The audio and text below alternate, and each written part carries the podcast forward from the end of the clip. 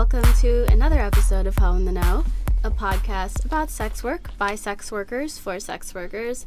I'm sit your little booty down and listen, Selena, and my co-host is. Could you please keep it down, Clover? Ooh. Today we are joined by the fantastic, prolific porn star Nat Turner. Welcome. Hey, how you doing? How it's a are you? pleasure to be here. Thank you so much for uh, crossing town for us. Nat Yes, came on his motorcycle. No problem. I couldn't deny that pretty face. I'm here. Hey. And um so we met at a comedy show. Yes, we did. And um how would you describe it? Cuz I describe it one way and you describe it a different way.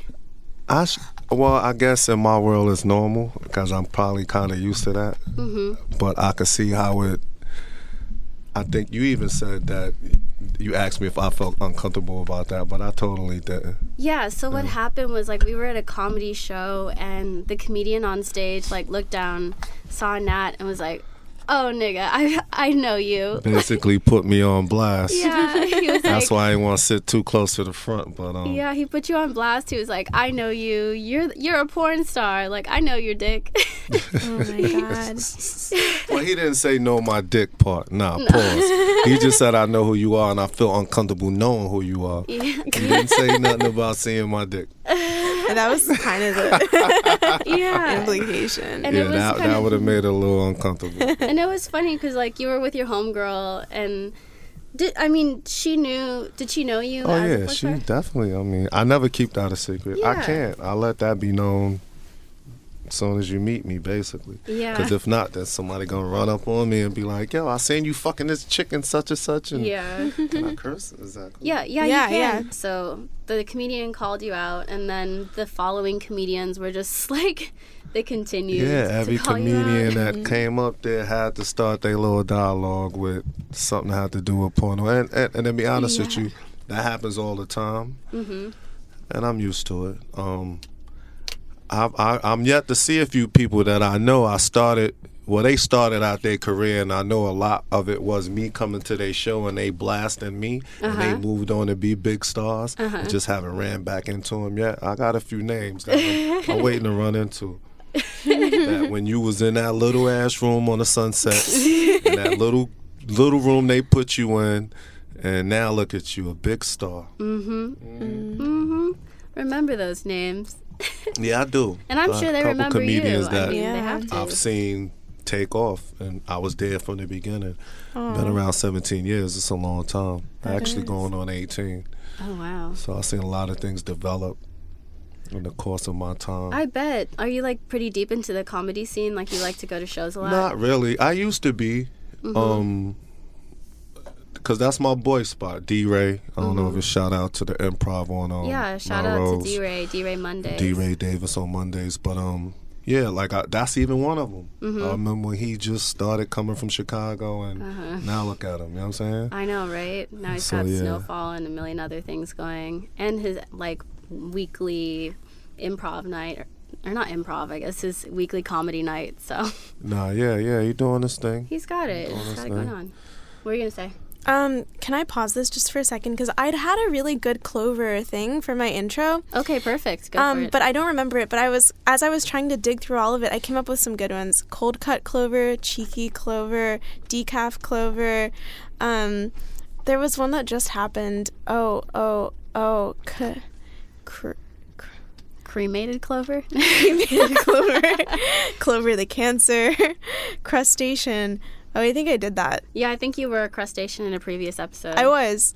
I think I was also a clover the cancer. But it's been too many. What God. was it this time? And I was gonna ask about that. You said she's not stayed quiet. Something. No, or something? could you please keep it down, Oh, Clover? could you please keep it down? I was gonna question No. that. Like, what was that about? We just have we just come up with intros every episode. Oh, okay, that's uh, interesting. Yeah, yeah.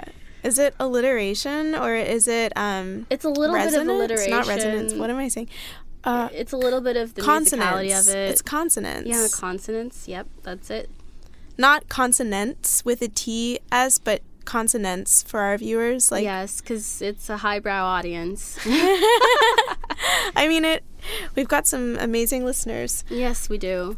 Um, And they would definitely know grammar things better than me. But consonants, Yes. um, consonants, clover. I want to also apologize for some of our previous episodes because I was so congested and you could hear it in my voice. It was deep in my voice, the congestion. And I feel like I'm starting to get over it, but it's still in there. So, I'd also like to address that um, if we weren't already explicitly anti Thanksgiving enough, I just wanted to say that we found we dug up the real roots of Thanksgiving, and it's even more horrible than the roots that I thought, which were already horrible. oh, do you want to break it down? So apparently, Thanksgivings were like frequently celebrated um, after like the um, massacre of like Native American villages, basically. So it was like Mm. It's like, yay, we defeated the. we killed them. Let's celebrate with like meals. Let's celebrate by eating a lot. Um, celebrate our genocide with some food. I don't know if anyone else saw that video, but it was like indigenous peoples talking about Thanksgiving. Yeah, and we'll put it in the bio in case you're curious. Yeah, So, um, shout out to hating Thanksgiving. yeah. So anyway, Anyway, um, other corrections corner or corrections mansion is um, cats aren't nocturnal. I forget the exact term. didn't I already call you out for that, like on the spot? I mean, you probably did. Yep. Well, Well, it's whenever they're awake specifically in the hours where it's like half light, half dark. So like dawn or dusk are like their Oh. favorite hours. What is the term for that, though? I forgot. but I looked this up because my cat, it was always so fucking lively at those hours. And I was like, they're not nocturnal. They're just like really like waking me up at 5 a.m. I don't believe that either. I actually have three kittens really? from a cat giving birth. Oh, Congrats. And I've been taking care of the kittens. Cute. And, um, yeah, they run around pretty much all night. To me, I think they do. hmm I mean, don't- you kittens know. are so wild. too. Kittens like have Yeah, you go walk to the kitchen, and next thing you know, something attacking your foot. You like, and it jumps out of nowhere, like, "Ah," and they're so soft. Like they're so like tiny and like soft-footed, so you don't hear them at all. It's At all. totally silent. and then just to see the development of them not even being able to move to then jumping on the couch. Oh, did you start your kittens from like whenever? Like, Oh, did you have to press from them and the- stuff? From the birth. Wow. Period. I'm cutting the umbilical cord and doing all that. Oh my like, yeah, 'cause gosh, it oh, but you had the tied. Yeah, kittens? got, Did you have the mom cat with you? yeah, the mom cat my was with me, and the mom cat got outside and got pregnant. And, Oh, and took care of the kittens, man. how many um, kittens were in the litter? it was five of them. Oh wow, that's a lot of kittens. Are so you, you still kept trying to give them? them away? Sorry, Well, we're just like coming One at you.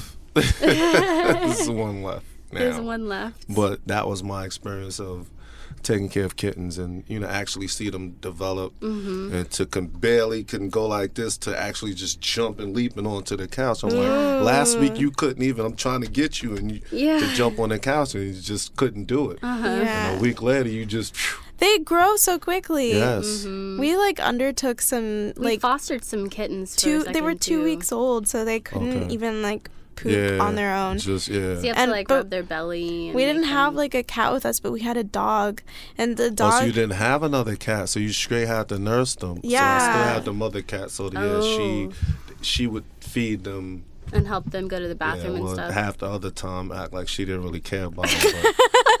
When they catch up with her, at least they can get a feeding. yeah. I mean, you I, maybe and that's that's only for two weeks. Then that, I guess after that two weeks, then you could, they could just chill or whatever. Huh. But I think that first two weeks they got to be with the mother. Mm-hmm. Yeah, That's a lot easier than not having the mother cat around. yeah, you have to physically. Feed. Yeah, that was I, don't so know if I hard. Oh, yeah. would have went. I totally Yeah, thought no, that you could just that. like put out a little saucer of And cream. no, hell no. But they hell no, can't that doesn't even work. I'm They so like, glad they did like not for real drink little babies. You can't. Yeah. It's like a newborn baby for real. Yeah. They can't Uh-huh. do nothing. Mm-mm. And, And then next thing kitten you know, they formula. doing every fucking Mhm. thing. Yeah. oh, that's really sweet. Same as humans. Right? You're a very nurturing person. Can you get updates from that person on the cats? oh yeah. if you're I- listening, I want Yeah, I'll definitely I'll hit her up because I'm still curious about the kittens. because I want to see how big they are. I'm sure they look like regular cats by now, They're full grown, I bet, or like or like baby full grown. baby full grown. Yeah, yeah. They've been around for a couple months now. crazy. All right. Anyway, All right, so like to jump into the show, um, we start every episode with a segment we call Historical Hose.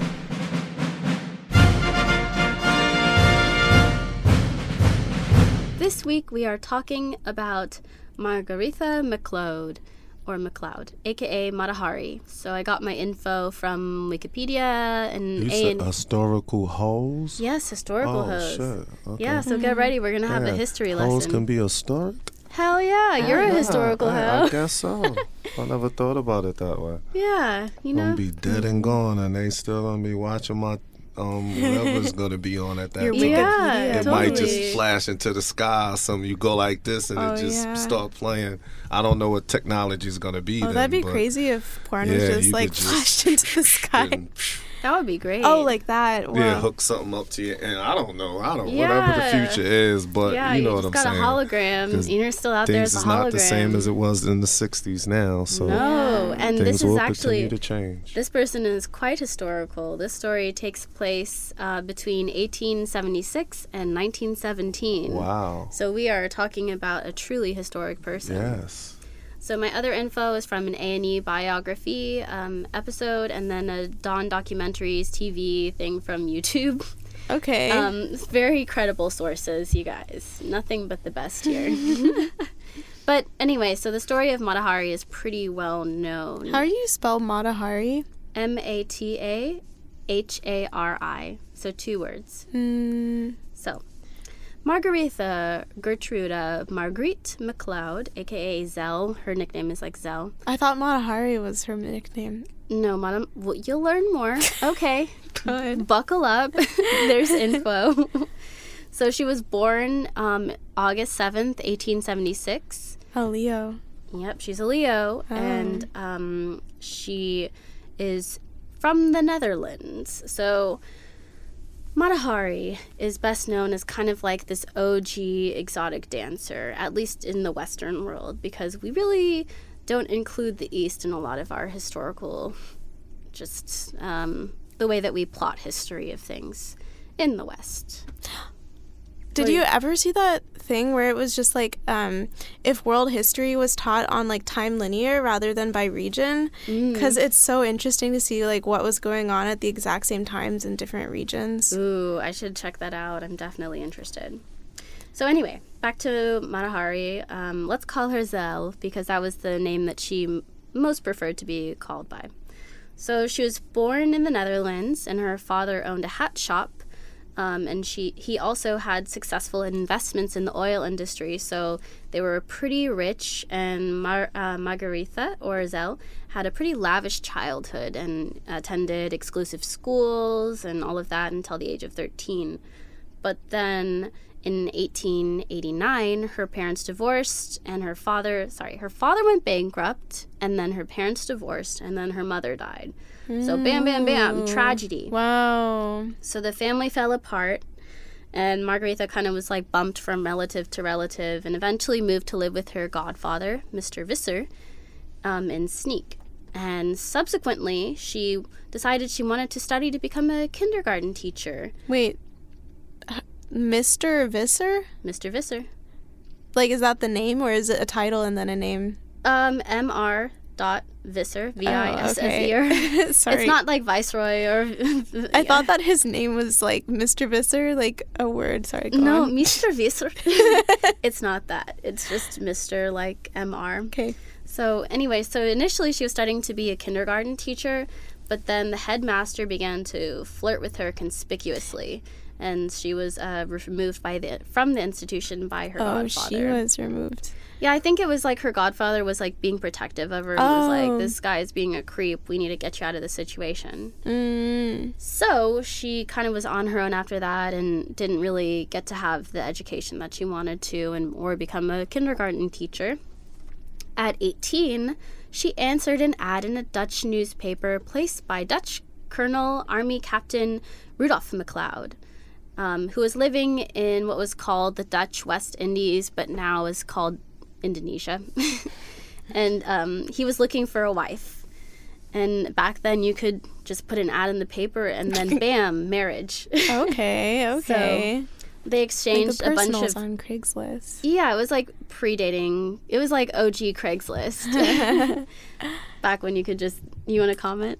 I did, and I don't like starting something I can't really fully remember to fully elaborate on. But Uh-huh. I just was looking at something the other day on how marriage even came to be. Mm-hmm. um, and I thought that was quite interesting. And I always wanted to know that it's, it was sort of like a law, something that they put in place to make certain things the way they are. And and and and I just I want to do a little more research on it before I get further into Oh, it. But. I thought that was very interesting, and I always wanted to know that. Yeah, I it mean, just always wasn't like that. Yeah, because it's different in other countries, and they don't abide by those particular rules. And um, always wondered why we did that. yeah. Not to say it was a bad thing. I'm not against marriage Mm-hmm. and love and all that, but I think that's two different things.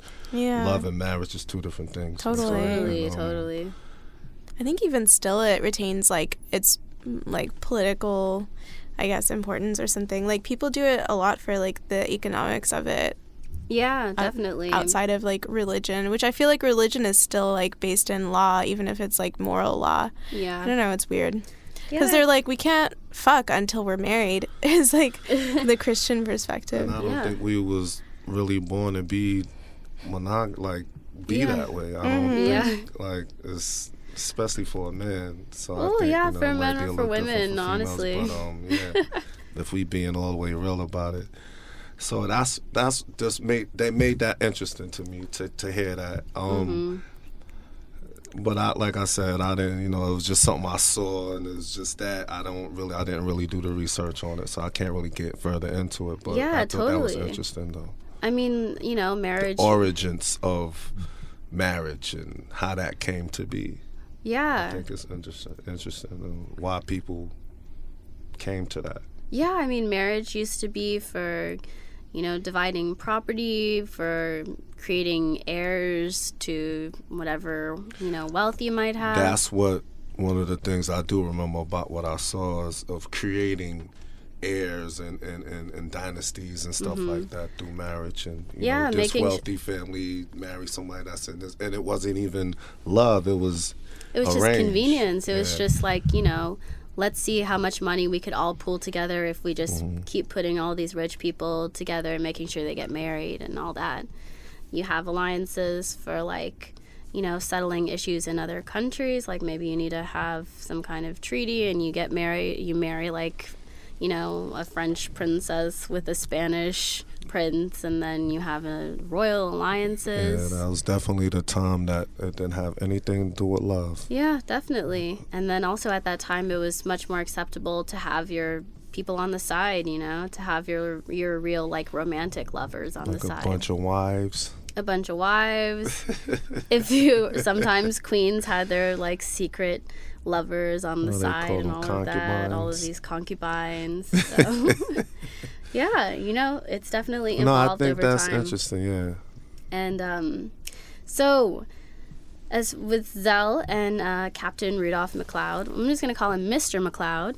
Um, they exchanged saucy letters across the world for a while before they were able to finally marry. And they were just like, "Ooh, I can't wait to have heat Nice with you. sex. We will soon be married, so I can say this." Like, Oh, okay. so she was. It was just, and it's cool because like um, Marguerite was like just pretty down with being a little bit slutty. Like she was just totally like, hell yeah, we're gonna get together, we're gonna bang, and I'm excited about it. So they got married in Amsterdam in July 1895, and they were pretty excited about it initially. the 90s. Yes, the 1890s. the marriage enabled uh, Zelle to move up into the Dutch upper class, and she had like a decent financial situation, financial stability through her marriage. Um, and so then uh, they moved out to the island of Java in Indonesia. but the marriage was immediately a shit show.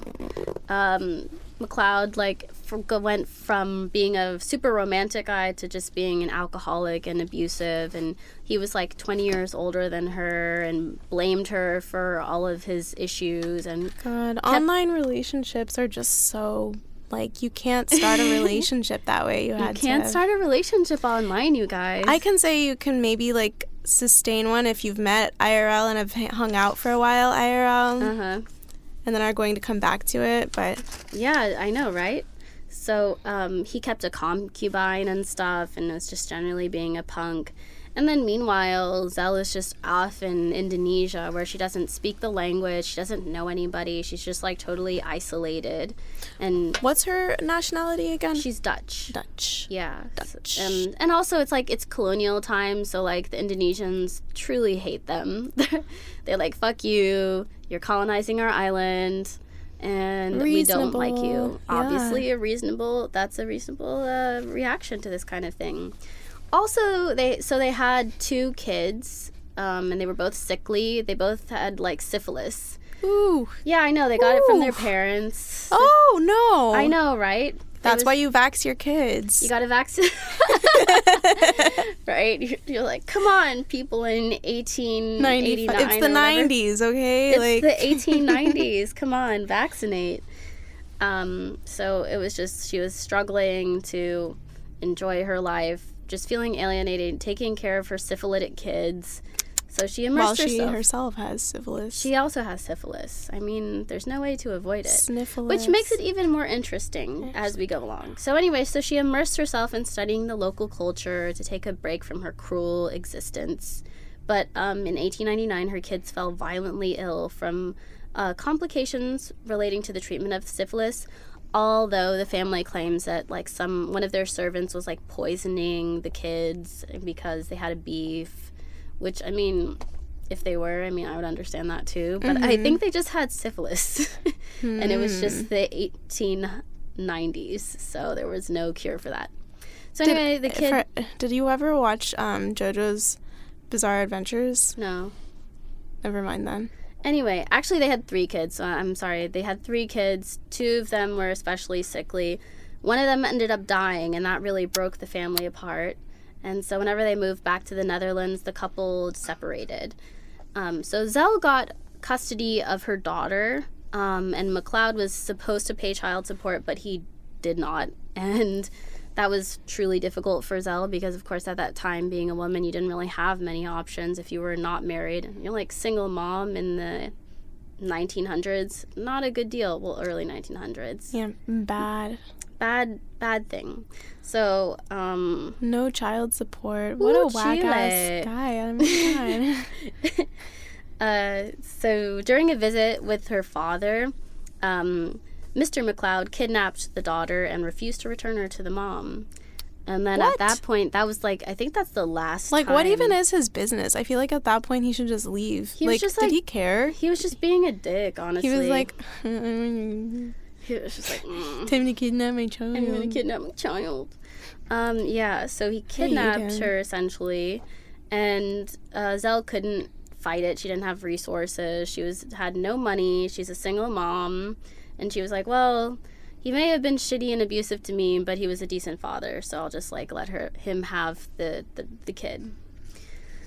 So that was the last time that she saw her daughter, and she moved to Paris and she started performing as a circus horse rider under the name Lady MacLeod, uh, which was very um, shameful for the MacLeods.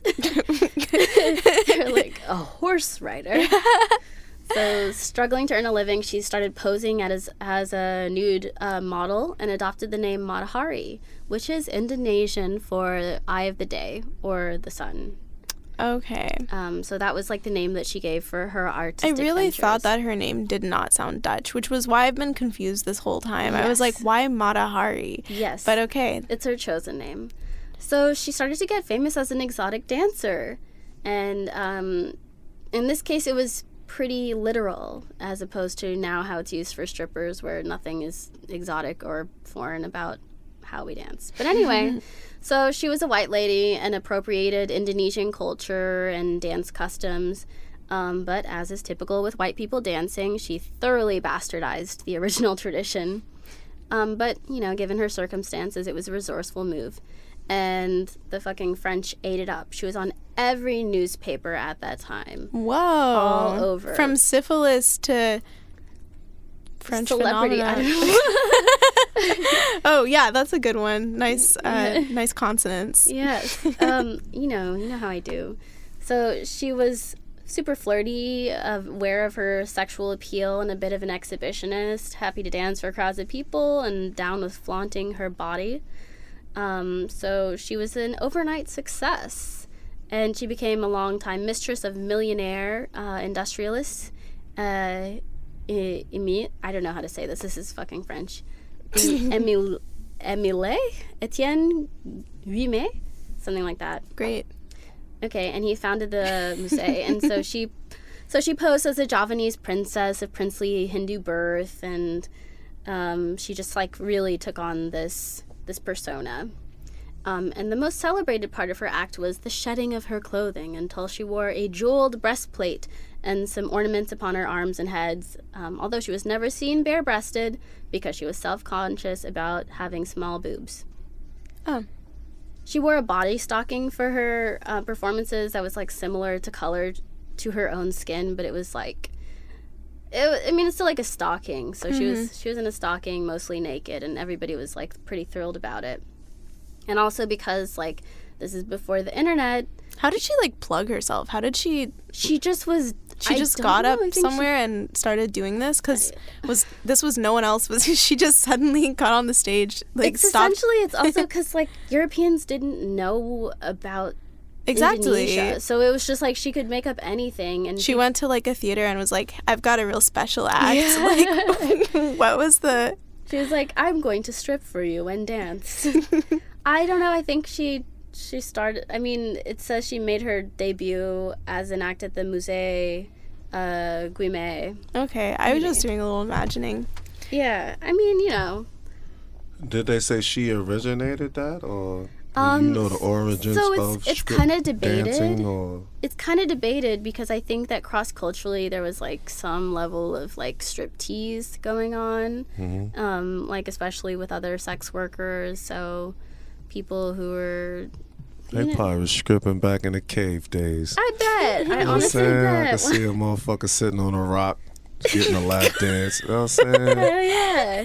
Fuck that. I think that shit goes back. I mean, as soon as you realize the opposite sex looks sexy to you, I guess at that point it just popped off. I bet, mm-hmm. honestly. So, I, I don't know I how believe far that. that could have been back in the biblical days. I feel like it definitely didn't start in the 1900s, to be real. Like, I yeah, feel like it was it's. before that. It's it, it's got to predate that. I think Jesus might have got a lap dancer too.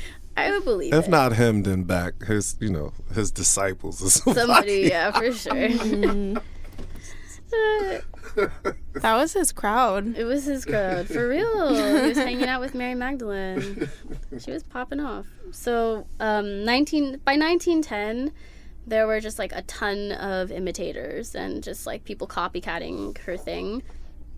Um, and she was also like getting older. She was like in her later 30s and stuff, still trying to make some monies. But eventually, people were like, "You're getting older, and we're not as interested." Oh, I know it was pretty same sad. old, same old. But it was also like more critics were kind of hopping on her, like, "You're not actually a good dancer."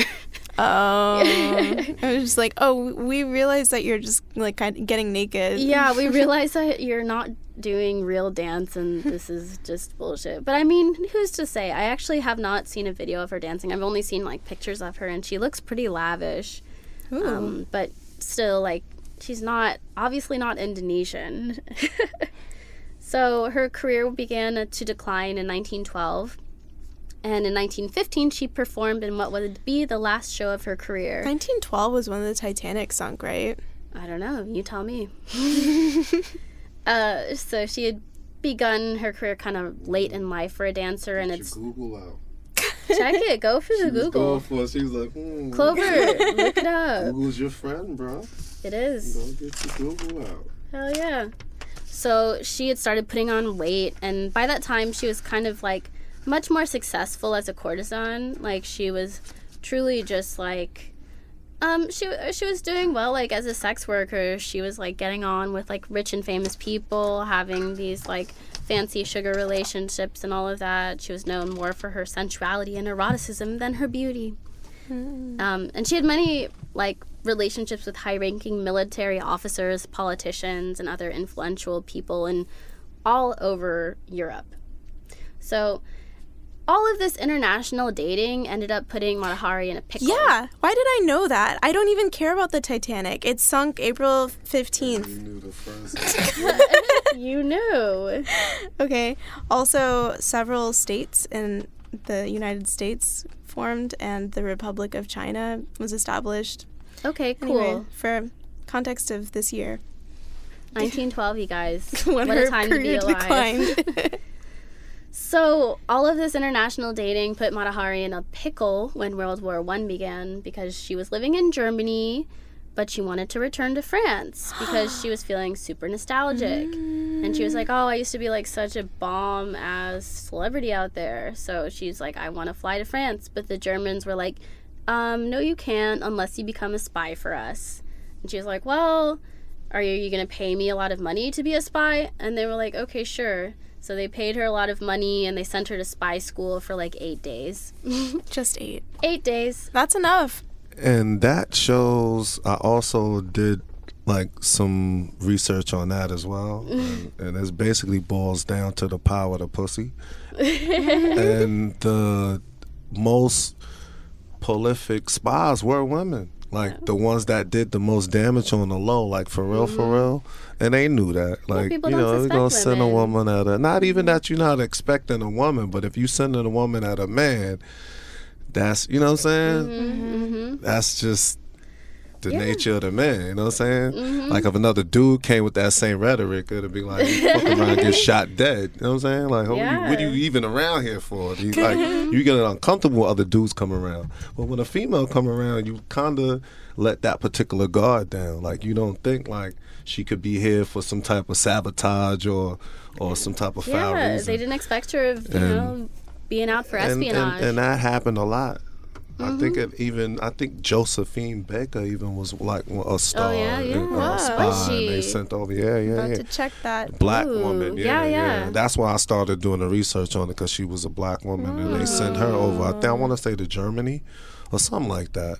It's Don't get me wrong, Mm-hmm. but um, I know it was something like that. Dorothy it's Handress or. Joseph- Josephine Baker, one of them. I think Yeah, it says that she was um, a French resistance agent. Okay, see, yeah, Oh well, we're gonna we're gonna do a segment on her at some point. So yeah, do that. I she think was that was an interesting worker? story. No, she was a famous singer, famous I know, I singer or know. actress. No, or I know who like. Josephine Oh, right, Baker you're is, right. but Oh, oh, since oh. we're I thought I saw, but maybe I'm wrong. Anyway, back It's just you know, power to pussy. It don't matter she, what she was uh-huh. doing. She's a female. She's a beautiful female, and sometimes that's all it takes to Well, get I mean- certain things done. she was as scantily clad as this historical hoe, according to this. yeah, but I mean, also Mata Hari was definitely selling sex. Oh, okay, okay. yeah. Okay. So- yeah, I don't think she was. She was an entertainer of some Yeah. sort. Yeah.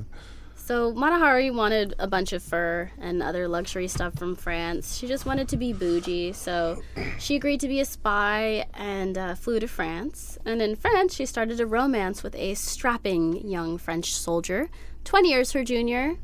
She was in full cougar town, living up her nostalgia, um, even though France had changed and become a bit more conservative. She had become the symbol of like immoral indulgence, and nobody really wanted her anymore.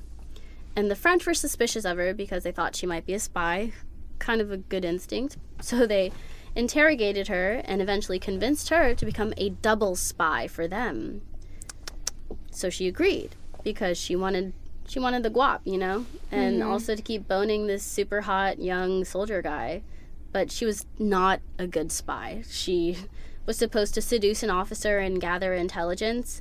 Um, and she did, but she sent her Fell in love with him. no, but she sent her intelligence through the mail. And at that time, the mail was being like super surveilled. Like every letter and package was opened and checked. so, of course, it was intercepted. Wow. and it was like super open. She was like, I have him, he will do anything that I want. Um, so she was just super blatant about it. Not a good spy at all. Just really, she just was there for the furs. I mean, France was the spot. It was the spot, and she was having a good time. It's like I, I just, I wanted her to continue having her fun. But anyway, she ended up becoming the victim of a s- two super paranoid governments acting super paranoid. So all she wanted to do was continue balling and getting laid, but eventually the French got suspicious of her. And rumor has it that the Germans intentionally blew her cover by sending a message using code they knew the French had already cracked um, and referred to her as like Agent H16 or something like that. Anyway, uh, so she was tried for espionage and given a super unfair trial. Or trial. Um, I think she wasn't allowed to call witnesses or something like that, and she wasn't allowed to properly testify for herself. And even though she was pretty straightforward, she was like, I didn't want to be a spy, but I wanted to go to France, and then they made me become a spy, and then you made me become a spy, so like I had to be a spy. Was essentially what she said, and that's essentially what happened. Um, but anyway, so she was found guilty and sentenced to death by firing squad. Whenever she was to be executed, um, she faced her executioners without a blindfold and without any restraints. She faced them. She waved to the all of the guys with the rifles about to shoot her, waved at them, blew them kisses, and then they shot her and she died. wow. So it was very tragic and um, yeah, so French courts have actually been looking into her case and have considered like posthumously revising her sentence because they're like this they were like she really was done dirty essentially and um, so yeah they I think they kind of started that in like 2017 or something I'm probably That's just so like crazy because she's just dead. Exactly, And, and like, what? but I think it's also just like for her family and stuff. And Oh, she still, I mean, it's like this is just like not that long ago. It's I mean, like, it isn't. Yeah. I mean, it's like a hundred years ago, but still, like she has like living, like grandkids. I think. So yeah, it's just um. So that's the story of Mata Hari. Did she invent striptease? Probably not. But um, she was still a quite historic hoe.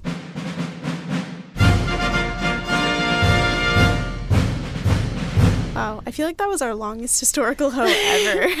I know, I know. I'm kind of, I'm sorry, you guys, but she, At least she has some substance with her. She just wasn't Yeah. a. Go off. She was a special hoe. Yeah. I mean, I feel like all hoes are special and have substance, done but went through something. but it's still, it was like it was interesting, and you know, she really, she had a lot of things stacked against her, even if she was definitely out there colonizing Indonesia, which is definitely pretty shitty. what is a hoe to you though? What is a hoe?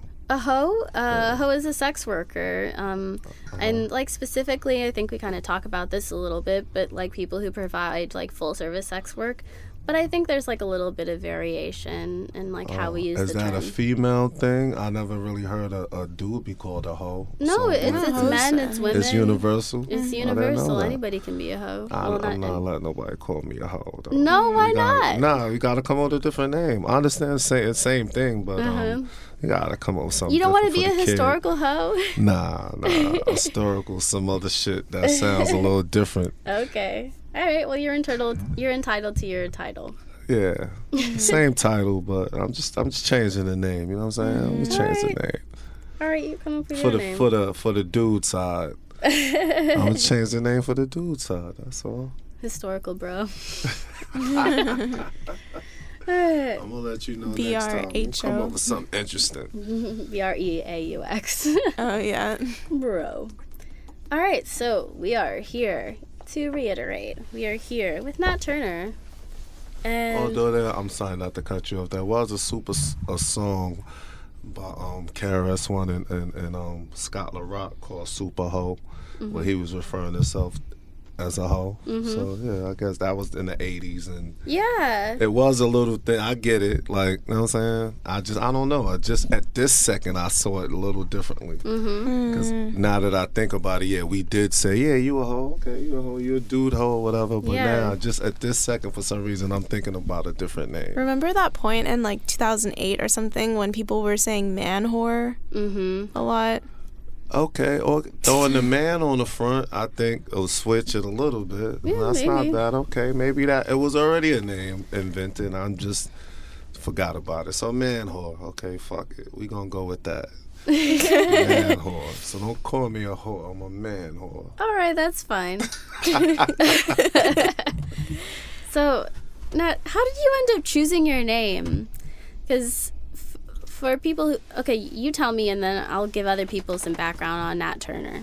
Um, my name originally was I didn't really care because I wasn't really invested in doing this, especially for this long. That wasn't the plan when I showed up. I thought it was just going to be a thing where I just um.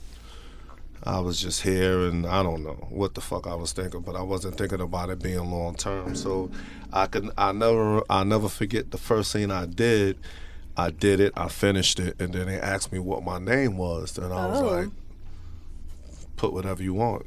and I left. I literally left it at that. Wow. I left the thing blank on the paper and everything. I just But you like whatever. you had your legal name and all on there because you had to sign. I mean, my legal name was on. It's funny you said that because one of the original directors that had shot me, named Joey Silvera, that shot for Evil Angel Entertainment, Mm-hmm. Uh-huh. he put Keith, Mm-hmm. and he said. I thought that was your stage name. I said, no, man, that's my real name. so there is a movie out there where it says Keith. And Oh then after that, I realized, okay, if I'm gonna keep doing, it, I've decided to do a few more, and I decided, okay, if I'm gonna do it, I need to give him some type of name, and then the name was Dorian Velt. Dorian Vel- Velt. Dorian Velt. Roosevelt is where I'm from. Velt is what we call it, you know, Roosevelt. Oh, so we call it the. Velt. So I just do Dorian in front of it and put mm. Velt. So. Wait, how do you choose Velt. I don't know why the fuck I cuz I really just didn't care. Just I didn't I, didn't, I wasn't in it for I, for the long like I just really didn't care, yo. Yeah. I I just feel that. I didn't give it a thought. I didn't really care. Uh-huh. So if a couple of scenes was Dorian Velt, and then when I seen it taking off, like okay, maybe I will be around because what ended up happening was I went to Europe for like forty days and and did like twenty two scenes. And I had to come up with a name at that point. Like, okay, I'm in That's it a now. lot of scenes. Yeah, Yeah. yeah, yeah, It was it was a lot going on. Oh my gosh, forty days, and, you said got a- twenty-two Got a scenes. nice check for that. Yeah, it was a Yeah, that, it was a time where I did four in one day. oh my What? gosh. Oh, I'm not no spring chicken anymore. This was like 13 years ago. I'm just saying. Yeah, definitely. Yeah, yeah, yeah, yeah, crazy. yeah. And I'll tell that story in a second. But how it became Nat Turner, going back to the subject as to how my name became Nat. When I decided, when I realized that I needed to come up with a name, I was actually sitting with the guys that put me on, which was um, Justin Slayer. He the one that actually um put me on and flew me out to come do it. And we were all sitting around thinking of a name. And they was like yo actually his business partner hj henry jenkins shout out to him he he didn't got his money and moved to africa shout, shout out to him but um he was like yo fuck that nat turner and I looked at him like who the fuck it like Nat Turner? What you talking about? Like I really had to think about it for a minute because I didn't immediately get to what he was saying. Uh-huh. He was like, "You black, you hard, fuck that. We gonna go hard on him, Nat Turner." and I know you're gonna be doing a lot of interracial. So you know what I'm saying? That would that's fitting. Like you getting your 400 years of revenge back on him. Oh, so I looked at him and laughed. I was like, you know what? Oh. At that point, still not really caring. I said, yeah, okay, Nat Turner. Put it on there. I don't give a fuck. So every scene I did after that, I put Nat Turner. But then I thought, like, let me put a twist on it. I'll spell it Nat Turn Her instead of just Turner. You know what I'm oh. saying? So that stuck. And to be honest with you, it went over a lot of people's head. They didn't really realize until a little later on, like, oh, you referring to the slave? Yeah. So you know, it it just is what it is at this point, and, and I ran with it, and Yeah. it's built so much at this point that yeah, it's, it's definitely um, something dear to me. But even when I came in here, I introduced myself as Keith. You know, what I mean, Mm-hmm. that's that's me. And Keith was that dude before Nat Turner, and it's Mm-hmm. always gonna really be Keith. But I respect Nat Turner too. Like, you know what I'm saying? Mm-hmm. He got me a lot of places. Do you go by Nat Turner more uh, in real life at In all? real life, it's Keith. Oh, I never introduced myself as Nat Turner. If you know, I you said it know. in real life. Mm-hmm. Okay, yeah. And if you start calling me that, I'm not gonna be offended. I'm, Mm. I'm gonna answer to it still. But Mm-hmm. if I was, didn't know you when I said how you doing, my name is Keith. I would never say Nat Turner. Yeah. Yeah. Mm. So just to clarify for people, Nat Turner um, was this slave um, who was super smart, and he decided that he wanted to start a rebellion. And it was like, in part, he was kind of like known as a prophet. He was like he could read and he could write, and he became a preacher, and he felt like he was getting like um, messages from God that this uprising needed to happen. And so he started to convince people, like other slaves in his neighborhood and all, that we're going to start a rebellion on this specific day whenever we get the sign from God. And so, like, I think it was like after an eclipse, was, he was like, This is a sign. Like, it's like the black hand, like crossing the sun to show that, like, we need to start this rebellion. So Yeah. there was a big uprising and something, and they the slaves killed something like sixty um, white people. I mean, what what they did, a lot of it was like, like it was hard body. It, it, Mm-hmm. it truly was hard body, and, and um, it's hard to say that today in this time and age, I can agree with some of the things that they did. It's hard to really to to to to realize how hard they really went with it, but then you got to understand what they went through and at the time that they was living in and, and the cruelty that that was brought upon them. And for years and years and years and, and you know it came to that snapping point mm-hmm. because you know they they was killing babies and all that. And I don't you know I can't really mm-hmm. jump on that but like I said I'm I'm talking for the life I lived the times that I'm living in, I can't, you know, r- regardless to the relation, racial shit that was brought upon me, I can't feel that deeply about it. Mm-hmm. But I could imagine what they felt in those fucking shackles and, and, and being forced to do some of the things they did and, and went through some of the things they went through. So, you know, I, I guess they, you know, they just had to do what they had to do. So Yeah, I mean, it I'm was not interesting. sitting here talking about kill the white man and all that. That's not the reason why I chose that name. Mm. but It- hey, it, kill know, Whitey. you know, I'm gonna say that for myself. But I anyway, mean, hey, hey, hey. I, I hear you. You know what I'm saying? Um, but-. I, I see that for them. Uh-huh. I don't. I don't really see it that way. I, you know, I kill them in different ways today. But- you know what I'm saying? But So like the thing with to Nat oh, Turner oh, was oh. like there was some discrimination with like how he did it. Like he didn't just prey upon any white people. Like he was like, okay, like the poor whites are being taken advantage of. We're not like targeting them. We're targeting Yeah, the slave owners, and owners, all of yeah, that. yeah, and like he ended up only admitting to killing one person. And I feel like he had a real grudge against this woman. So I, I don't hold it against him. And then at the at the same time too, like after the rebellion was squashed by the whites in control, they executed a ton of black people. Like Oh yeah, and they was executing us before that. So like oh, I Oh, yeah, said, totally. I don't blame him for feeling the way that he did. I, I can't. I mean, I, I don't know Yeah. too many slave owners in 2018. I want to go fucking kill. so it's just different. You know what I'm saying? That's just how I feel about it. But I understand that time and, and what they were going through, and I don't blame them for it at all. Uh, Mm-hmm. you know, do what you have to do, nigga. Clover, what were you gonna say? Should we clarify kill Whitey? Because I know we have white listeners. Yeah, I mean it's just like white supremacy. Just to clarify, Yeah, it's not- not, all white people or like a vendetta against every white person. It's it's just. Uh, I just don't want to like. Yeah. Yeah, we're not we're not trying to alienate you guys. We love you if you're 'cause today listening. is- it's a lot of you know feelings and, and There's definitely a it's lot of racial tension right now, for sure. today. Yeah, I mean, but I think it's also important to acknowledge the history of this, and I think Yeah. Yes, There's to. a reason for our there's a reason for the animosity, and that Yeah. is because of the history of slavery none and the lack of reparations. And we don't even have to go through that, but it did. And the it is. ongoing genocide. Yeah, just the ongoing like you know, issue Yeah, of our prison some shit still industrial going on. complex. There's Right. definitely some shit still going on. There's We still a about that. disproportionate amount of black people who are being sent to prison and are on the streets. and are on the streets facing homelessness and are excluded from jobs and everything. So mm-hmm. that's where this comes from. median I was income. one of 'em. But almost, but let's get back to our show about sex work. Yeah, Okay. so that's how you got your porn name.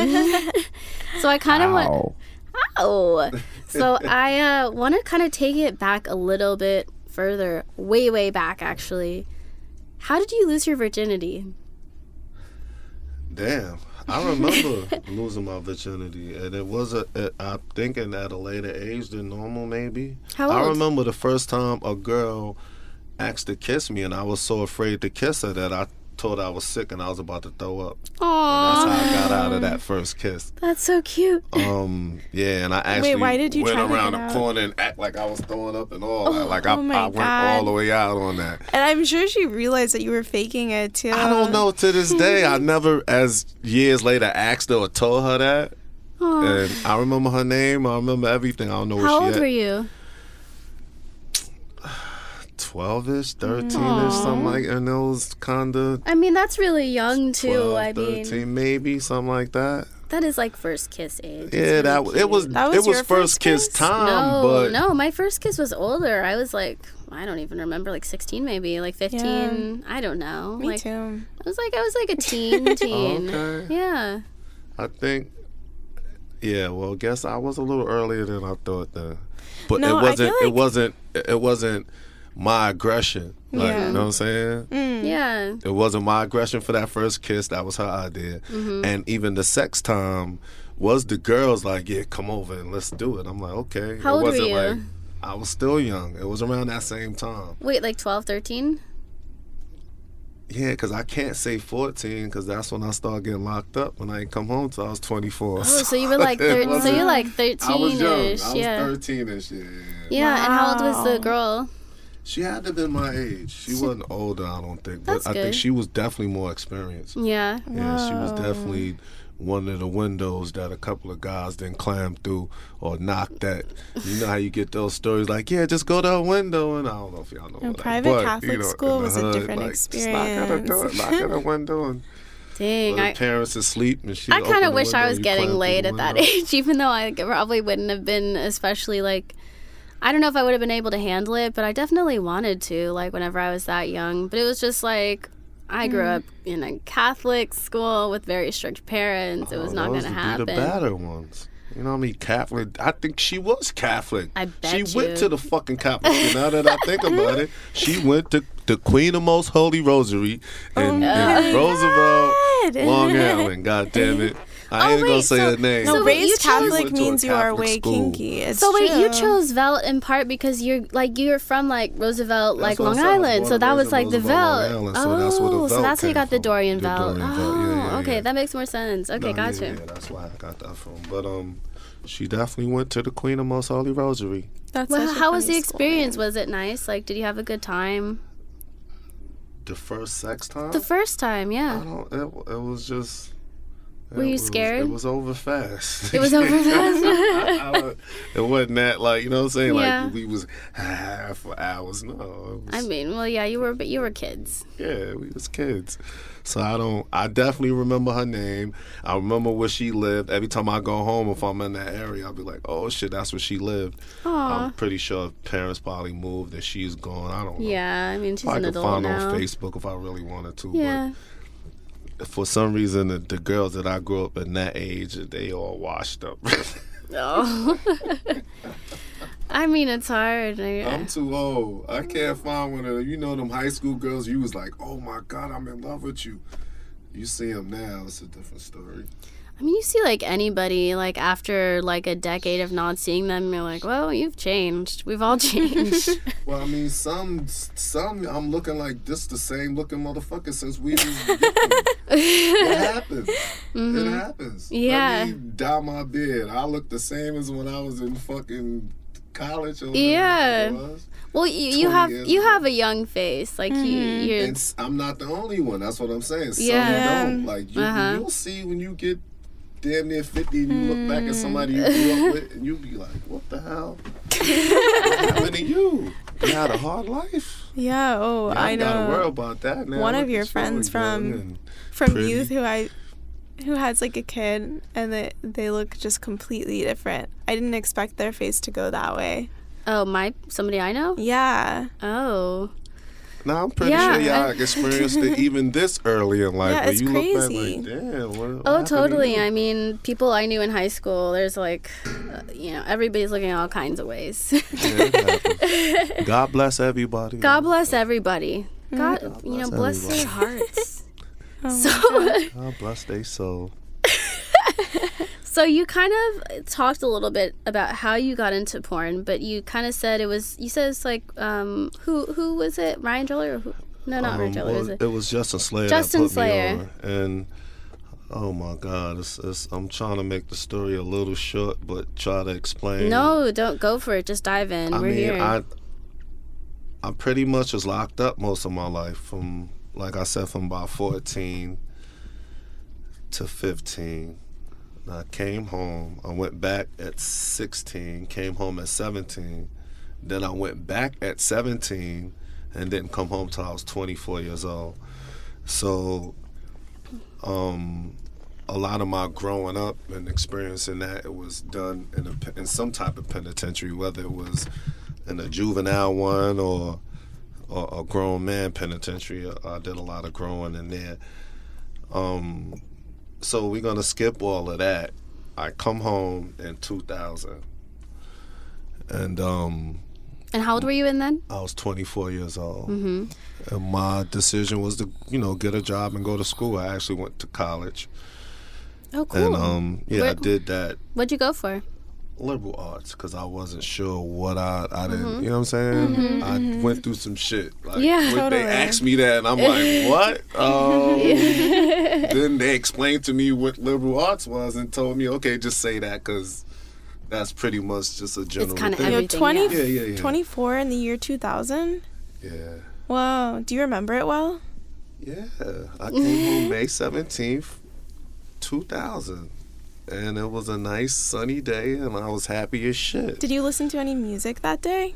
I'm so into music. I think music is the only way I survive Mm. doing all that time. What music was like particular for you? Well, it was rap until '90. Favorite artist? Forget. Oh, I mean, my favorite artist is- was. I'm a little old school, so uh, Go gotta off. Just, you gotta um, bear with me on that. Some of these people, you'll be like, "Who the fuck?" But um, but um, MC Lyte. Oh yes. I'm gonna start with the females because I'm in Mm-hmm. the room with some females. So the MC Lyte, the Queen Latifahs, the Antoinettes, Yes. the um and then I could go on with a, other couple females, but um but then you got the Big Daddy Kanes, the the Biz Markies, the Eric B and Rakims, the Kool G Raps, and then you know coming up a little further, then you got the Nas's and the Jay Z's and all that. But um at the time in '90.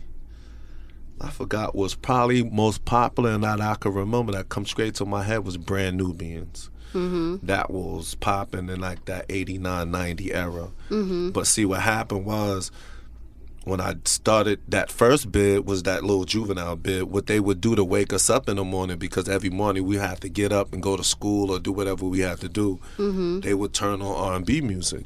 oh. And it would be just a regular local station like WBLS in New York or Hot 97 or something like that. And it would play R&B music in the morning. Mm-hmm. And I would be woke to that every morning. And Then all of a sudden I got into listening to R&B music. And Okay. at that time, it was that first Anita Baker album, mm-hmm. that Whitney Houston I'm Your Baby Tonight album, Mariah Carey's first Oh album my god. um Keith Washington. I remember that shit was like the shit to me at the time. I think maybe he only had one album. If y'all know who Keith Washington was, mm-hmm. I could name a whole lot in that era of of when I just yeah. flipped and got into real R and B music. And if you mm-hmm. follow my IG, you'll see that I'm very into music. Oh, cool. Every day you'll get what song was dear to me back then when I was locked up because it was a Mm-hmm. lot of time I'm sitting there fucking counting roaches and looking at rats run around, but I had that music to keep me sane. You know what I'm Yeah, saying? Thank goodness. So music is very, very important to me. Very, very important to me, and um, I can't stress that enough. That music is a real feel good tool to me. Yeah. Um, and that's how I got through that bit. But yeah, I came home at 24, and um, went back to school, and um, I saw myself. Okay, I met. Okay, I have to explain how this. this was a, a. Okay, I used to go buy little DVDs of smut, little porno DVDs from this guy that used to pull up in a van, Uh-huh. T-shirts, DVDs, Yeah, yeah. CDs, you know, one of them Yeah, yeah. dudes. I used to go see him. His name was Vaughn. And I would go get my little smut, you know what I'm saying? Let me get a little DVD. Mm. Oh shit, big booty, whatever it was. Okay, let me mm-hmm. get that. Get my little T-shirt, a little CD, whatever I'm getting. Then one mm-hmm. day I was talking to him, and he said, "Well, I think I heard a rumor in the street that he knew somebody that was involved with, you know, doing like sex party type things. Mm-hmm. And then at the time, there was a fucking this dumbass motherfucker named Brian Pumper, which is mm-hmm. from my same area, that mm-hmm. had already got into it. Yeah. But I would have never asked him to guide me through this situation. That just wouldn't have happened. I, I would mm-hmm. have ended up strangling him. He's a fucking weirdo. He's annoying. So I just yeah he's yeah he's yeah I can't I can't I can't I just can't. So it just so happened that I don't know I got. It's stories been told that when I was in jail, I used to talk about coming home and doing it. I kind of remember that. I don't all the way remember it, but a lot of people says that. Like nigga, used to always talk about it. when you was in jail. You said you're gonna come home and and, and I think it was be a stripper. I think to be honest uh-huh. with you, because they oh. showed us this documentary mm-hmm. on strippers, male strippers, and mm-hmm. I sat there and was like, what the fuck. Really? Like all these girls is going crazy. They come jumping out, and I was young as hell at the time. My body was ripped up. Like that was some shit I could do. Fuck that. I'm going home to be a stripper. So I would tell everybody that. That's what they remember. I didn't say porno. I didn't know nothing about porno. Mm-hmm. So Did you ever try it, like stripping, for a sec? I stabbed at it, but then was like, that's not for me. You know what I'm saying? That's Yeah, how yeah. I kind of begun. I did stab at it, but nah, that just, I just, nah, it wasn't. I think that first night I went and seen everybody perform, and then I was like, nah, I can't, ah, nah, I'm cool. Nah, You're like, I'm not made for this Yeah, one. these niggas just wilding. I can't do all of that. You know what I'm saying? The So- acrobatics. You know what I'm saying? I hump something or something, but I was jumping around and doing. like, I just wasn't ready for that. So, um, I ended up actually okay. Now back to the guy that was selling me the tapes and all. I told him, I said, I heard there's a rumor about somebody doing, you know, little sex parties and all. He's like, yeah, my boy do it. He's a cop. Oh, Now, mind you, he's the What? town's cop. What the heck? oh. So I'm like, really? Oh, the one, I, cause I see him all the time. I know who you're uh-huh. talking about. I'm like, oh, him? He the one to talk to? I'm like, okay. This cop. so I remember one day I'm walking down the street and I see him sitting in this cop car. Black dude. I ain't gonna. I, he he. It ain't it ain't no secret. He. It ain't no secret. He a little Black freaky. Dude, yeah. no, it's not about him being freaky. It was him his, his business of understanding filming it and, and making money off it that way. Oh, he had no freak bone in his. He was a married man, and Oh. he, it wasn't about Oh. that for him. It was tr- tr- strictly Just about business. making money. It's business. No, he needed oh. some freak. is the- Well, he he you know needed to stars, Like, he yeah. Can't, yeah. So I never forget. I walked up to him. He's sitting in his car, full uniform and all. And I was like, "Yo, listen, sir, my name Keith." Like he knew who I was from the neighborhood. Just you know, being a Uh-huh. kid from the neighborhood. Like you know, I've been through a lot of shit, so everybody know Mm-hmm. who I am. So then we get to talk, and he was like, "Okay, this weekend I'm having something come out. Show up." Mm-hmm. So I ended up showing up there. When I showed up there, the um, president of Pictorial magazine, which was the smut magazine, Mm-hmm. he was there. Oh my god. And, the one that um, you would buy at that time. Huh? The like the Yeah, magazine. remember the porno Yeah. magazines back in the days as you go, it was popular and everybody buy Mm-hmm. it. Yeah, he was there. And I had no idea that was him or whatever. And me and him cool to this day. I know he- that's my guy. He old as hell now, but he like seventy something now, but he's still chilling. But anyway, um, he was there and he was like, it was some girls there, and actually Brian Pumper was there, and they asked us to perform for some girls. Now, my I just came home like you put some girls in front of me, like fuck them, okay, not a problem. Give me the condom, let's go. Like I Mm-hmm. don't care about no camera, none of that. I wasn't thinking that could be an issue. I was just Oh. happy to be there and just fuck Yeah, it. yeah. Not thinking that that could be hard. That mad people in the room and there's a camera on. You know, Yeah. it wasn't even. It didn't get that deep for me. Mm-hmm. So I did what I had to do, whatever, whatever. And then the the dude from the magazine was like, "Yo, would you?" So wait, you did it in front of you did it in front of people. Yeah, it was people there. And the camera a was there. And the and the um the head of the magazine was there. How did you feel? Were you nervous whenever it happened? I wasn't. no? That's what I'm saying. Yeah. I No, didn't you know were nothing just- about being nervous. I Oh. didn't. It I didn't figure fucking. that out till later on. Yeah. Like, oh shit. Now you know when it This is started real, happening yeah. later on, and it became my profession. Is when it's like, what the fuck is going on? Like, standing with the camera, other people looking, and that I just didn't. That didn't register that night. Yeah, so yeah. it was Yeah. easy to me, and it was just whatever. I was just happy to be there. I just came home, and it was whatever. Mm-hmm. So long story short, he asked me to pose in a magazine in a pictorial magazine form, which I still have in my trunk. If Oh I my drove My gosh. to show you, it's Oh, old, shit. young Wow. and shit. So I- Oh. it was just posing. You know I love it. Not That's really so sex, just cool. no magazine posing. yeah, yeah. So I did that. That was my very first thing, and then, um, and then I met Justin Slayer, which became the cop guy's partner. They met somehow, and they became partners. So that was his first male performer for him to shoot and, and you know mm-hmm. business. They did business together. So this was mm-hmm. before he even came to California. He was still living in like Atlanta or something like that. Mm-hmm. So we met at the convention in Atlanta. AVN. No, it's a different convention in Atlanta, um, in Atlantic City. Yeah. Atlanta, I'm sorry. Atlantic City.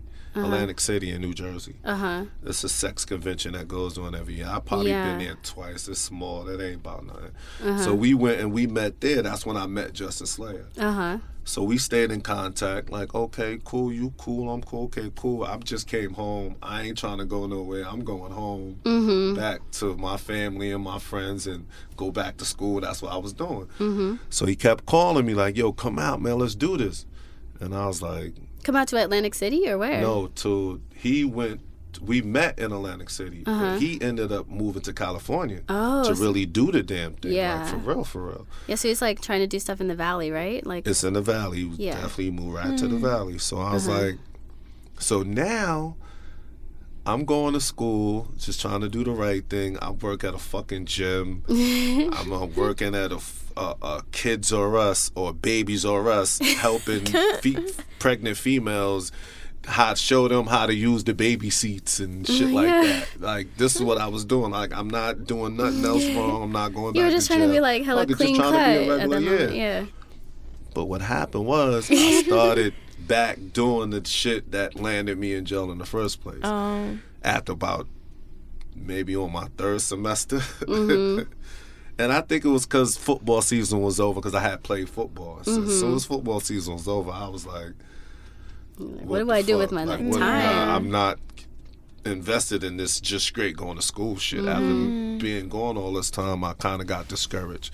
And I started back doing shit that landed me in jail. Mm-hmm. So when shit got really crazy, I said to myself, one day I'll never forget. Um, I parked my car in the driveway. I took the license plates off it. And I said to myself, I got to figure something out. Like, I'm not even getting back in the car. I gave the license. I turned them in. Like, I need to get up out of here. Like, I'm not staying around here because something going to happen. Mm-hmm. yeah. So then I sat there and I was like, damn, he kept asking me, yo, come to Cali, man. Come to, like, we could do this. Come to Cali. Now, mind you, I don't know if I could do porn. I never did no fucking porn before. I don't know. I did that one little spread and okay, cool. And I did that one little thing where I told you at the show. That's all I ever did. So I didn't know what the fuck. So I said, and, and thinking he bluffing, I was like, okay, all right, fuck it, I'm gonna come. Mm-hmm. And four days later, it was a one-way ticket in my mailbox, some type of voucher, LAX. Bam. And Oh my like, God. Oh shit. this shit is real. so now what the fuck I'm gonna do? I I just and I swear I ain't have nothing. I had maybe five hundred dollars, just a little bit of clothes or whatever I had. And I told my family and friends that I was gonna do security for some actors in Cali. Uh-huh. Calling me to come do security, at, you know, which made sense. I was about Yeah, two forty. I mean, you know I mean? You're, a pretty built person Yeah, already, so- so. and probably was a little bit bigger then. So I was like, yo, um, so I told everybody that, and they all went for that, and it was all good. This mm. was in June. I came to California in June. Never been to LAX, never been nowhere but New York, really, except like little Alabama trips when I was younger, going back to visit my family. I never been mm-hmm. nowhere else, nowhere else. Never even really been on a plane like that. Wow. So here it is, five hour flight late, I'm landing in this big ass LA. I'll never forget shit looking all crazy. and you know, I'm thinking about from the rap songs, the Ice Cubes and the mm, NWAs and Yeah. Cali niggas and the thug and the gang banging and the, and all that and whoop de whoop wop de wop, Jheri curls and all that. this is all in my head. I'm coming on, so I'm, I'm coming with an edge on my shoulder, like I'm ready for war. Like what, what, what, what? But Cali is cool. Yeah, it, it ain't like it ain't that deep for real. For unless you running around gang banging, you good. It ain't. It's love out here. It's love. But mm-hmm. anyway, so I mm-hmm. show up, and it's June, and now he like, yo, we got to go to Europe. I'm like, Europe. Fuck you talking about? Euro- European over here, over where they, where they fucking the Nazis at? I love that that's your immediate association. You're that like, my only association. Like Europe, what do you mean? Europe, you mean Nazis? there. You talking Germany or something? He like, no, we going to Czech Republic. Oh, I'm like, what do you wow. mean? I mean, Czechs are like No, pretty crazy. They're I- deep in the porn scene. That's why we was going. They do So wild he shit. knew all yeah. of that. He knew. No, um, that's why. That's the whole breakdown. So I'm like, okay. So I don't have a passport. they take me to go get a passport. Blah blah blah. Next, you know, I'm in Europe. So that's when I realized why we there because the girls in in um in the United States is just not as strong. Because we were doing DPs. It was like three on one Whoa. and the chick would come in and, And that's- knock us all down. Ah, you know what I'm saying? But they would they just not like that. And that's like in the- the United States. They sexual situation is What is that? It's like pre 2010, right? It's like, this was 2002. wow, so that's super early. I mean, like DP and even like anal wasn't that All big 22 until of those recently. scenes was DPs. Three of us, one girl. Wow. Next girl come, three of us, one girl. Next girl come, three. of- 22 times. Wow. Whoa. that's my introduction to porno. Oh my That's gosh, fucking that's such an crazy. and after I in- got introduction. through that, that's when they knew like you could do it. Yeah, I mean that's Brought a, me back to California. and Was like, run, nigga. I've been running ever since. you know I mean saying? that's a really like That's hard scene to start off it. with. It was, and I and again, I didn't realize it was. Yeah, because that was just until your they first told thing. me like, wow, you you really can do that. I was like, Yeah. huh, what do you mean? Uh, like, and after time goes on, you realize some days you have those bad days, and you realize, oh, this shit ain't easy. yeah, But fortunately for me, those that first little run, I didn't. I was so oblivious to anything that I was just happy to be there. I, I didn't really give a fuck. You know what I'm saying? And um, yeah. I came back to Cali after that 40 days of being there, and then how like, but how do you enjoy Europe while you were out there? You were in the Czech Republic. I've been to Europe a Did you couple go to times. you went to Hungary, Budapest, I was Budapest? in Amsterdam, Amsterdam. Hungary. I went all over the place. Was it all for? huh? it was all for porn. All for porno. Yeah, definitely. All expense paid. Did you get to like, you know, like walk around and do other stuff while you were there too? Listen, I've been in situations where I had a situation and I go home with her and she goes to work and leave me her car and say, "Okay, I'll be home later." And I'm sitting there like I can't read the signs. I, they driving on the wrong side of the street, so I'm scared to leave the house, and I'm just stuck there all day. I know, and you didn't have she like get home from work. you didn't have maps or GPS. No, it was no, none There's of no that Google there. So I was scared to go anywhere. That I couldn't go out and walk somewhere. yeah, and get you had to carry a map back. with you and hope you got yeah, back. that was, it was just a different time. That's how I travel nowadays too, though. I only use a map, like the tourist maps. really? Yeah, and then I ask for uh, locals helps. That's nice. I mean, there's something Well, fun you about keeping it. it old school. I Yeah, you. it's just kind of fun. Yeah. I mean, so you've So I say that to say that I've had a lot of fun, other than just doing a scene. Yeah. definitely had time to run around. Some days we had off or whatever. Even if we didn't have off, you work that morning and you run in the streets all day. You know what What's saying? your favorite country you've been to? I gotta say Brazil. Ooh. Yeah. I've been to Brazil like six times. Oh, nice. I love Brazil too. Yeah, I gotta say Brazil. I, I went there so many times. They I, they be like, Kifi. So it's Kifi. like, Kifi. That's exactly uh, it. How they would say it. Kifi. Because they don't have the I'm th. Stefano. So I'm a What the- fucking male Oh, they say safado. It's Stefano. I'm a Yeah. male whore to them. Yeah, safadão. Because you're not gonna. Uh, so, so whatever. Safadão. Safadão. Yeah, that's like how you say like you're like a male slut. And they say that because I'm not gonna. I Because it some of that. Okay. All right. Mm-hmm. You know, they're sex workers. Period. You know what I'm saying? Whether Mm-hmm. it's some cheap shit or whatever. So I would. ta- I get per diem every day Uh-huh. to eat or do whatever the fuck I want to do with it. So I would give it to them Uh huh. and just hang out because I understand your situation. Yeah. Like, you know, eighty, ninety dollars. Okay, let's go hang out. I get it. But Yeah. I am paying you to go hang out. Uh-huh. So I'm not gonna pay you every day. I'm gonna pay somebody different every Yeah. day. Yeah. So then they look at me like, oh, you. I'm like, Yeah. I'm not gonna pay you every day. If I gotta pay you, I'm also pay somebody different. Yeah. Whoever I want that day. Variety's So the then they spice of at me life. like I was some type of, you know what I'm saying? That's kind of cool. I mean, I always like it whenever sex workers buy sex work from other people, you know? Yeah. Yeah, I'm there. 'Cause, like, I feel like- it, it was really to support. I mean, I'm we're like, all really on, you generous, eat? you know, like, for we- real? you doing this because you need a meal? It's like we all get it, you know? Like, we get un- being paid for this stuff. Like, I'm going to be, like, generous with people, you know? Yeah. Take good care of them. We have a good time. Out of the country, I've never done that on Sunset in Hollywood. No, No. no shit like that.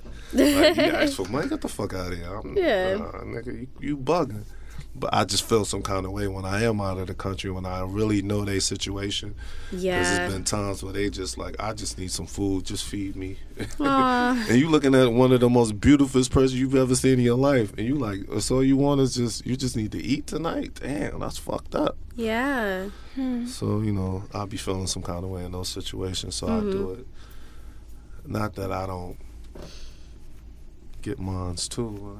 you know, mm-hmm. Yeah. I mean, you know, it's a They balance. gonna work for that eighty dollars. I mean, and it's also like, you know, like people. never been a two minute nigga. People are. I mean, So they it- like, nigga.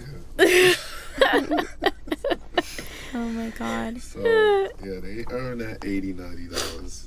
Yeah. I mean, you know, like people, they're like we're working. You work, you make your money, and No, you just want to be, that, you know, man. you're compensated fairly, that. and people are pretty down to work. You know. That's why I go to strip clubs every now and then, and I show my love. Like, yo, we in Mm-hmm. the same game, man. Yeah. Um. Wait, what's your birthday? I just had a birthday. Yeah, he just had a 12 birthday. to 75. Oh, okay. So December 2nd, back in 75, I was born. He was a little baby, I just was, born. My mother was nine months pregnant when, when she moved from Alabama to New York. So I was real close to being an Alabama dude, but Mm-hmm. ended up being a New York dude. Wow. I was almost a New York person, but I was a Louisiana person instead. Oh. Yeah. Mhm. I was a New York person, but didn't live in New York. Oh. Just born. so the origins started there. The sex was there, but then y'all was, origin. grew up somewhere else type thing. Yeah, yeah. Well, I grew up. You was conceived kinda I there, was. but then Yeah, I don't know. I don't even know where I was conceived. To be honest, I wonder. Probably oh. New York though. I was conceived on a farm. Nice. Yeah. I like that. I dig that. Mine was an immaculate conception. My mom was a virgin. Okay, well shit. All right, you guys, it's time for a commercial break. My name is Destiny, and I'm here to steal your man. Think your man is faithful and won't cheat? I'll put him to the test. We go out for some ice cream, and all of a sudden, I go from licking an ice cream cone to deep throating a paella. Boom, bitch! Watch what happens. Mondays on Bravo. My name is Destiny, and I'm here to steal your man. Think your man is faithful and won't cheat? I'll put him to the test. We go to the movies and we're sitting in a dark theater. I have a low cut shirt on. I keep dropping popcorn between my boobies. I tuck my chin into my chest and eat them without using my hands. Boom, bitch. Watch what happens. Mondays on Bravo. My name is Destiny and I'm here to steal your man. Think your man is faithful and won't cheat? I'll put him to the test. We go to the zoo and stop by the monkeys. It's mating season and the apes are going at it, hard fucking core. I make him stop and watch and then make eye contact with him. He knows what I'm thinking. Boom, bitch. Watch what happens. Mondays on Bravo. Oh my god. Is there another? That's it. That's the last one. Serrated knives, 137 of them, freshly made. Pick them up by 3 or we'll be dumping them in the Cleveland water supply. Text 222-444-2727 to get an address. Booking is a $50 deposit, but text me first so I can tell you which slot to book. If you have any designs you want engraved, send a description. $80 drawing fee. Engraving takes 3 to 7 hours depending on size. My rates start at 150 and go up per inch. 200 for the whole set of knives. No MAGA caps allowed. No MAGA caps allowed. Hell yeah. Um, You crazy for this one. you crazy for this one? it's your boy. Sorry, that's my Jay Z impression. I say it all the time. I say it and I don't do it as well as Selena, and then Selena says it for me, and I'm like, oh yeah, that's how it's supposed to sound. Okay, so um, I wanted to quickly shout out to some of our Patreon people um, because we're so lucky, and um, I just want to thank some new people who have started pledging since um, November. So thank you, Jermaine. Thank you, Anthony Chanza. Thank you, Kevin. Thank you, DJW. Thank you, Michelle. Thank you, Emily. Thank you, Lena. Thank you, Summer. Thank you, Maral. Thank you, Marion. Thank you, Emma. Thank you, Mantaga. And thank you, Megan Ferreira. Or thank you, Megan. um, and so many other people for pledging. You have helped me to get to um, my goal for the monthly um, contributions, and I could not tell you how much I appreciate this. Super appreciated. It helps me to afford to book the studio and pay our wonderful technicians and um, pay our editor. And you guys are so amazing. I hope you enjoy the stories on our Patreon. And I hope that you enjoy our show. So now we are reaching the end of our first episode. We are reaching the end of our episode. Where can we find you, Nat? Um, Nat Turner eighty eight on IG, Twitter, and Facebook.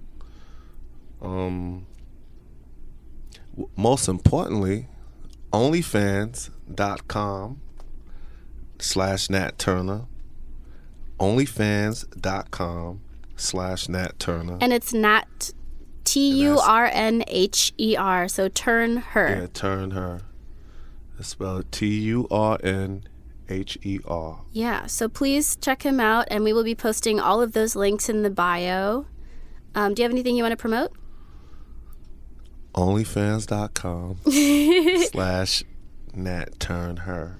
Exactly. Please uh, check out his OnlyFans. Be a supporter. Yeah. It's pretty spicy.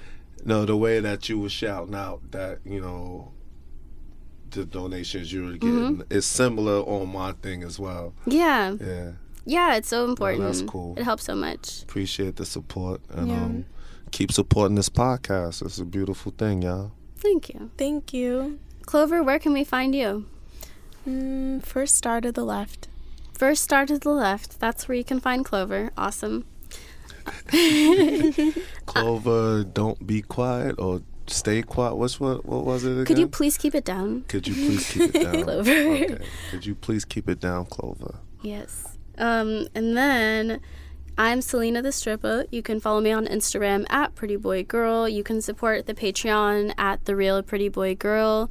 Um, you can email us at hoeintheknow at gmail um, if you have questions, if you want to be on the show, if you have, you know, love.